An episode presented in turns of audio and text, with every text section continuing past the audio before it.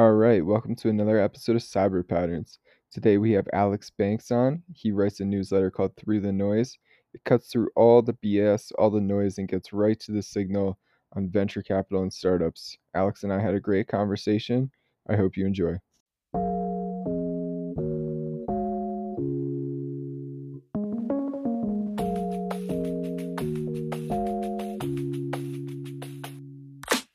All right, Alex. So, uh, curious about through the noise. Um, you know, not everybody understands what that title means. What is what does that mean? What is the difference between signal and noise? Sure. Well, great question to kick off with, Jason. I think, you know, I, I've been writing on Twitter now for nine months, and what became incredibly apparent from just a few weeks online was this abundance of chatter on my newsfeed. Right, some signal, others stuff that I'd probably pass by quite quickly. And at least for me, what became very, very important was being able to filter this. You know, how, how, how could I, through the sea of content creators and information online, how can I filter this effectively? So it was something that was always in the back of my mind, Jason, since really kicking off back in back in January. Um, and then obviously treating Twitter more as a sort of formal partnership going through until until April, it was really the the impetus for me to go like, right, okay, now's now's the time to take this a little bit more seriously and build a little bit more of a media entity around it. So through the noise was born, and really it does what it says on the tin in the essence of look, there is this abundance of noise on the internet, some good, others it could be memes, it could be jokes, but my endeavor was to really give you that high signal um, quality uh, quality stuff really all, all, all around the subjects of venture capital and startups. Two topics that I've been voraciously passionate about now for really the, the, the last the last few years. And since writing on Twitter it's only allowed me to hone that one level further so to speak. Um, so it really now takes two forms. One is a newsletter the other is a podcast where I get to speak to incredible founders and funders who are sitting on both sides of the table, Justin. And, uh, you know, at least from that, being able to garner the principles, the insights, their theses, why they're thinking the way they are, it just allows not only me, but also my audience to be a heck of a lot more informed as to sort of what's going on and how we can all take action. Got you 100%. Um, I love the idea of that signal versus noise. There's a lot of chatter, like you said. And so yeah. keeping things like your newsletters are pretty short in a good way. Like you cut the BS, you know, just straight, straight the the important stuff. Um, so so really love that. So you were in venture capital and and the startup world before, you know, nine months ago. What was was kind of your background before starting on Twitter? If you, uh, like nine, ten months ago. Sure. So my background's in traditional finance. So I started off working for a group of high net worth individuals um, based out in Jersey and also London, um, working on sort of later stage uh, private equity transactions there. Um, and then I guess through that, and then coming out of my undergrad, which I did in economics and finance, I sort of spent a, li- a little over a year actually through through go through COVID, sort of pondering on the on the fact of look, what do I really want to get out of this? I know I have a passion for finance. Um, it's what I did in my in my early degree. Um, I've I've worked in the in the sphere for just over a year. How can I sort of take this up one notch? So through all the uncertainty that was surrounding the world at that time, I thought it would be a good idea to apply for a master's degree. And so I did so um, at Imperial, Imperial College London over in the UK, and was lucky enough to have been selected, um, of which I'm you know incredibly grateful to have had that opportunity and finished it up um, earlier earlier this year, Jason. And at least from that, you know, starting back in September last year, I was going right. I'm starting this master's degree. Everyone is in the same boat as me. We are all here. We are all competing.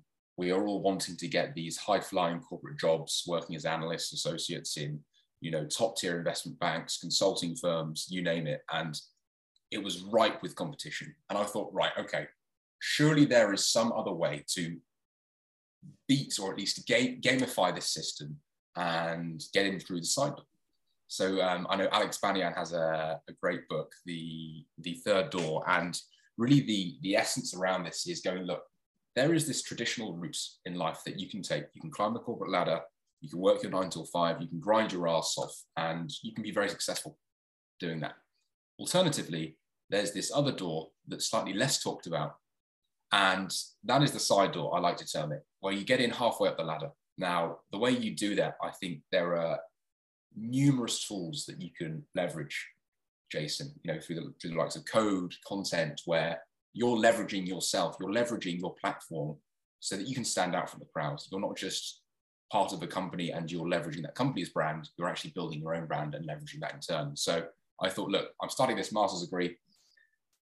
I'm going to see what this content creating thing is because I know incredible people have done incredible things and have been incredibly successful.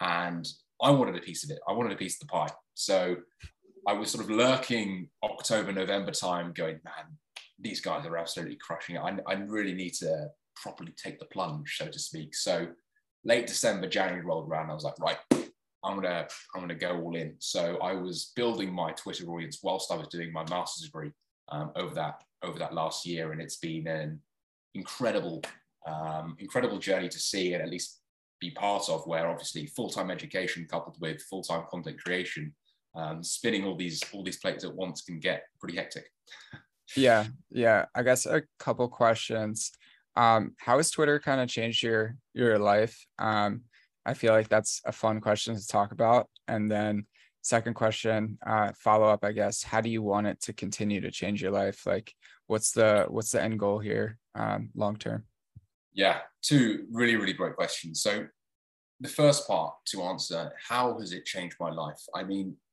look, the world is driven by exceptional people. Right? People are the face of change. They are the ones who build the businesses, who are constructing this economic machine that is that is the society that we have right now, and who are imparting huge amounts of change on the world.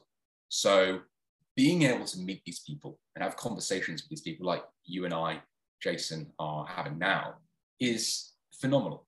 I think the access it gives you is second to none, right? Where if I were to pursue that traditional finance route and you know works an analyst for a few years, then an associate for a few years, maybe VP, executive director, director, and so forth, it, it that takes time. And only maybe in 10 years' time, I would be having these conversations with leading partners at tier one VC funds. Nine months into writing on Twitter, I can do that through my own podcast, which is completely wild. I mean, I still have to pinch myself. It, it's, it's completely insane. So just taking that step back because the process can often be hugely consuming whilst you're in the game, but taking that step back from time to time going, holy smokes, this is kind of cool. And I'm really, really liking it. So I think the people is probably the the biggest one, at least how Twitter has benefited and you know hugely complemented my life at the moment at least to the second part of your question there jason in terms of look how am i seeing this continue how am i seeing this momentum grow how am i seeing this this brand develop over time you know when i started writing on twitter i thought look i i i was very open-minded i knew i wanted to write i knew it was in finance but where that path lay i I was unsure. It was only through writing more that I quickly knew what I didn't like and what I in turn then did like. So I just wrote more about that. And that has massively shaped sort of my my content creation cycle and the parts of writing and speaking and doing that I enjoy doing now. So where I see that going in the future is just doing more, more of more of what I love, more of chasing my curiosity, and um, you know Sahil Bloom obviously talk, talks about this prolifically. You know, chase your curiosity in life, where you know whatever sets you on fire, whatever you're passionate about, just do that, and you'll quickly discover if it's sustainable, if you're imparting huge value on the world, or perhaps it's something that you should you should give it a little bit of a miss and pivot and iterate. So you know, within the remit of, of startups and, and VC, you know, I would love to continue obviously building building out TribeScaler, which I know we're going to be coming on to, um, the, the Through the Noise media brand, which I'm incredibly passionate about as well, and seeing where that goes. You know, if I can be or at least if I can create some sort of vehicle where I can help support entrepreneurs who are incredibly passionate and solving huge, huge problems that are going to change, change, change, ultimately change the world, then you know I would be hugely, hugely grateful for that. Yeah, through the noise capital, I could see that. I mean, um, yeah, yeah, exactly. The the Packy and what's his name, Mario Gabriele route. Yeah, um, absolutely crushed it. Yeah, something that I really love going back to the third door, completely agreed. Like I'm a I dropped out about a year ago from college and now, you know, I'm a ghostwriter for general yeah. partners at, at venture capital firms yeah. and like founders of venture backed CEO, like uh, startups and stuff, you know, mm-hmm. and it's absolutely mind blowing to me, man. Like I, I had trouble getting a job and now I have too much and it's just Twitter and hard work, you know, and, um, and really back and also just the people like it's such a meme to say you know it's about the friends we made but it really is like my twitter friends are some of my best friends and you know being in new york now i hang out with them all the time. Um but yeah let's let's jump into TribeScaler i love the name first off um for what it is like i, I love it. It could have been like you know something a little cheesier like with tweet in it and i like TribeScaler it's just like what um, yeah it, I, I, like the branding first off. Um, but for the audience, uh, if you could describe what TribeScaler does, how it works, um, and like the goal, uh, and and what customers would get out of using it.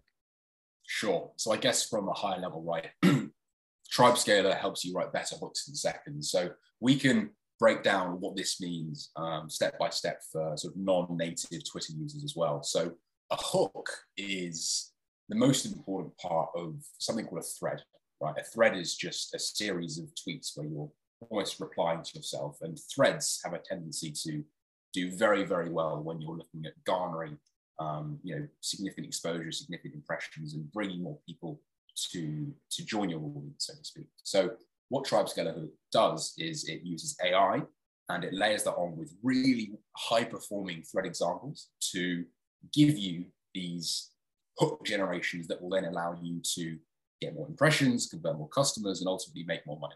That's really the game. So where we see this going, you know, it, there is an assortment of avenues with respect to AI content creation, which is absolutely the uh, the avenue that we that we see taking. Um, in, incredibly, incredibly exciting stuff. But I guess to give you a little bit more color on the background, right? Where did this idea come from? How did we see this problem and build a solution around it? Um, would love to just highlight, highlight that for, for one second, Jason. So I met an incredible individual called Alexander uh. I hope I got that pronunciation right. Uh, back in back in late December of 2021, and um, Alexander and I, man, we we just got on like a house on fire. So he has incredible expertise within the within the domain of AI, um, machine learning, data, and you know it was very apparent that you know we we clicked immediately. And both of us shared this real curiosity for what made the original gangsters of twitter blow up right? You know we, we were seeing them get 5k likes 10k likes 50k likes. And him and i was were almost observing from the sidelines going how on earth is this possible? Right? You know, i wanted in whatever secret source they're using, I need to be part of it. so January came around and I actually found this really cool tweet by Magdalena Carl. I'm not sure if you if, if you follow her on Twitter, Jason, but the tweet goes something like effective data analysis and storytelling is the most powerful combo in the world of business right? And those two skills, if you have both of those skills, that underpins, you know, raising money, attracting talent, building up the the marketing, everything. And if you can find that marriage of those two skills, then you'll do very, very well. What I found with Alexander is he had, you know, data analysis nailed to a T. He was an exceptional software engineer, um, you know, very, very adept in the world of AI. And so there's a, there's a siren. I'll let you cut that bit out there if you want to make a note. I'll start again. So, at least in the world of AI and software development. So, when we when we saw this marriage of look, content creation, which I was trying my hand at, and his data analysis expertise, this already had the foundation of a pretty cool partnership. So I started then creating content quite prolifically from January. Um, January rolled around, February rolled around, and I was lucky enough to have a little bit of traction on Twitter. I got something like uh, 20 or 25,000 um, followers in the space of just 30 days, which is just mind blowing in my head with respect to um, the, the threads that I was writing, Jason. But specifically, what we noticed is that the best content doesn't get read, the best hooks get read. And uh, as soon as I made that click in my head of going, look, we write this thread, the real way to capture their attention is to nail the hook. The hook is the first few lines that you see that will grab their attention. If you do it well, you'll win. If you don't, your content will just sit in the dark. The Wombo combo is writing great hook and great content. If you can do that, you will build a deep, trusted audience of individuals who know and like you.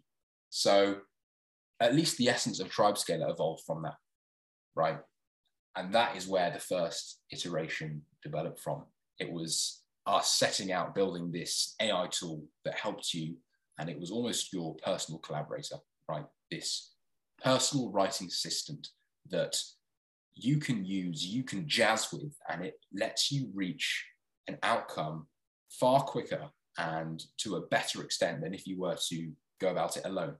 So, in essence, at TribeScale, you know, we do the heavy lifting for you, but you add your flair. You know, you add your Jason flair, I add my Alex flair, my through the noise flair, and it, it, it essentially lets you reach that reach that start line much quicker. So that's the essence. And yeah, we've had a excellent response so far. You know, truly, truly grateful for all of the early supporters that have that have come on board and uh, embarking on this community building project.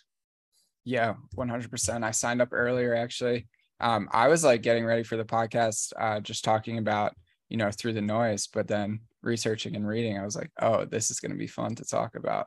Yeah. Um, no, it's, uh, I don't know if you know Austin Schlesinger, um, but great guy. Uh, and he, I had him on my podcast like five months ago, and he always was going viral with his health tweets yeah. and you know stories about uh, different companies. I was like, how do you do this, man?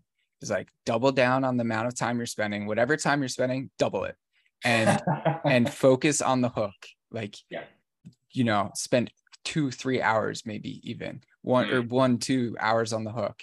And so the next day, my first thread went viral because Amazing. you know yeah it was it was very cool to see that happen and i spent so much more time i was like oh like they're just out hustling me at the end of the day like they're they're like these guys are, are just outworking me.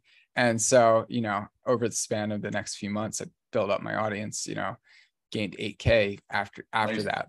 And it's it's been really cool man. Like i've been kind of resting on the threads and just doing so much ghostwriting yeah. uh, which has been fun trying to find the balance of like building up others audiences in my own uh, which is always fun. But this is no it's really cool to see that you know the hook is the hardest part to do it you know clear punchy in a good way you know clear succinct um, and it's cool to see that there's somebody focusing on that and i feel like there's so many avenues you could explore past twitter with this even uh, in the future just because hooks are you know hooks are crucial for everything uh, whether it's you know ad writing or or linkedin writing or whatever it's you know the hook is key so yeah 100%. 100%. yeah it's exciting so speaking of uh you know noise versus signal hmm. who are some of your favorite uh, it could be twitter accounts authors like what what do you like to read what what content do you like to consume mm, mm. really really great question so there are two books that i pick up um, time and time again that have been foundational into how I shape my thinking today, Jason. Um, one is Meditations by Marcus Aurelius. The other is The Almanac of Naval Ravikant by uh, Eric Jorgenson.